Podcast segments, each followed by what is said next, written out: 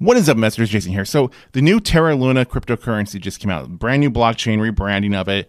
And the thing is that on, on this day, May 28th, where it launched, it went up as high as $30 and then it crashes about 80%. So we're going to talk about that today. So as we do, if you don't mind, please do me a huge favor. Please be sure to smash, destroy, annihilate, or gently press that like button to help me out with the algorithm and spread the content to more people that might find it interesting and subscribe if you have not already. Let's get to this.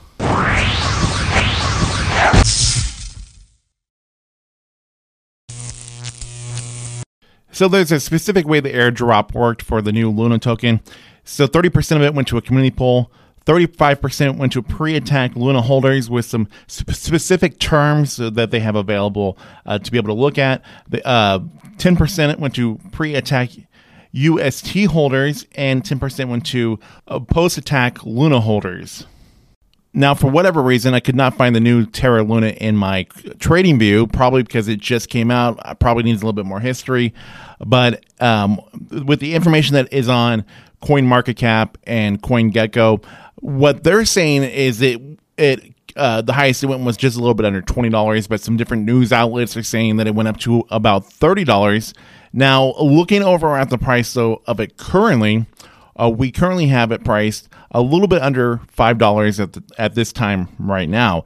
Now, uh, as far as things are going with it though, there is a significant amount of volume taking place. And more than likely, what a lot of people have done was they received it in the airdrop and they just completely got rid of it.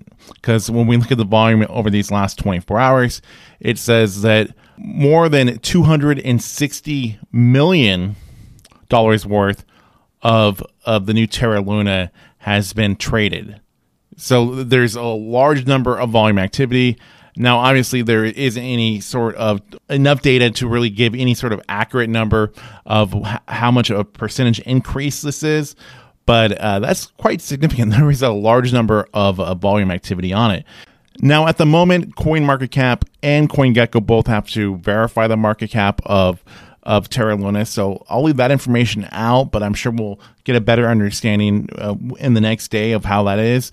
But just looking over at the price, I mean, just looking at how people had had most likely just received the airdrop, maybe some people bought into it, and then the price quickly, you know, drop dropped significantly after the fact, after um, after the launch, and then the uh, the large amount of trading volume had taken place. Now, more than likely, what a lot of people are also doing, more some people are probably buying into it, as many others are just trying to get rid of it. So uh, that's that's a pretty common thing. Many people lost money, and some people are just looking to uh, to recoup whatever they can out of it. Now, to be transparent, I did not take part in the airdrop. I was not invested in Luna or UST, and I currently do not plan on buying into the new Luna blockchain. Uh, and that is just because my risk tolerance is already very high at the moment. I have a lot of a lot of cryptocurrencies that I'm currently buying. I don't want to take part in a new project for for Terra at the moment, and I'd rather just stay out of it. Now, uh, no problem for people with the people that are in the community of of Terra Luna. Um, to each is their own. It's just not something that I'm into right now. Um, but anyways, I'd like to hear everybody's thoughts and opinions on the the new Luna token. Is uh is uh anybody did anybody receive it during the the airdrop? I'd like to know. So please like, share, comment, subscribe. New content coming out all the time. We just have a quick one today. Thank you.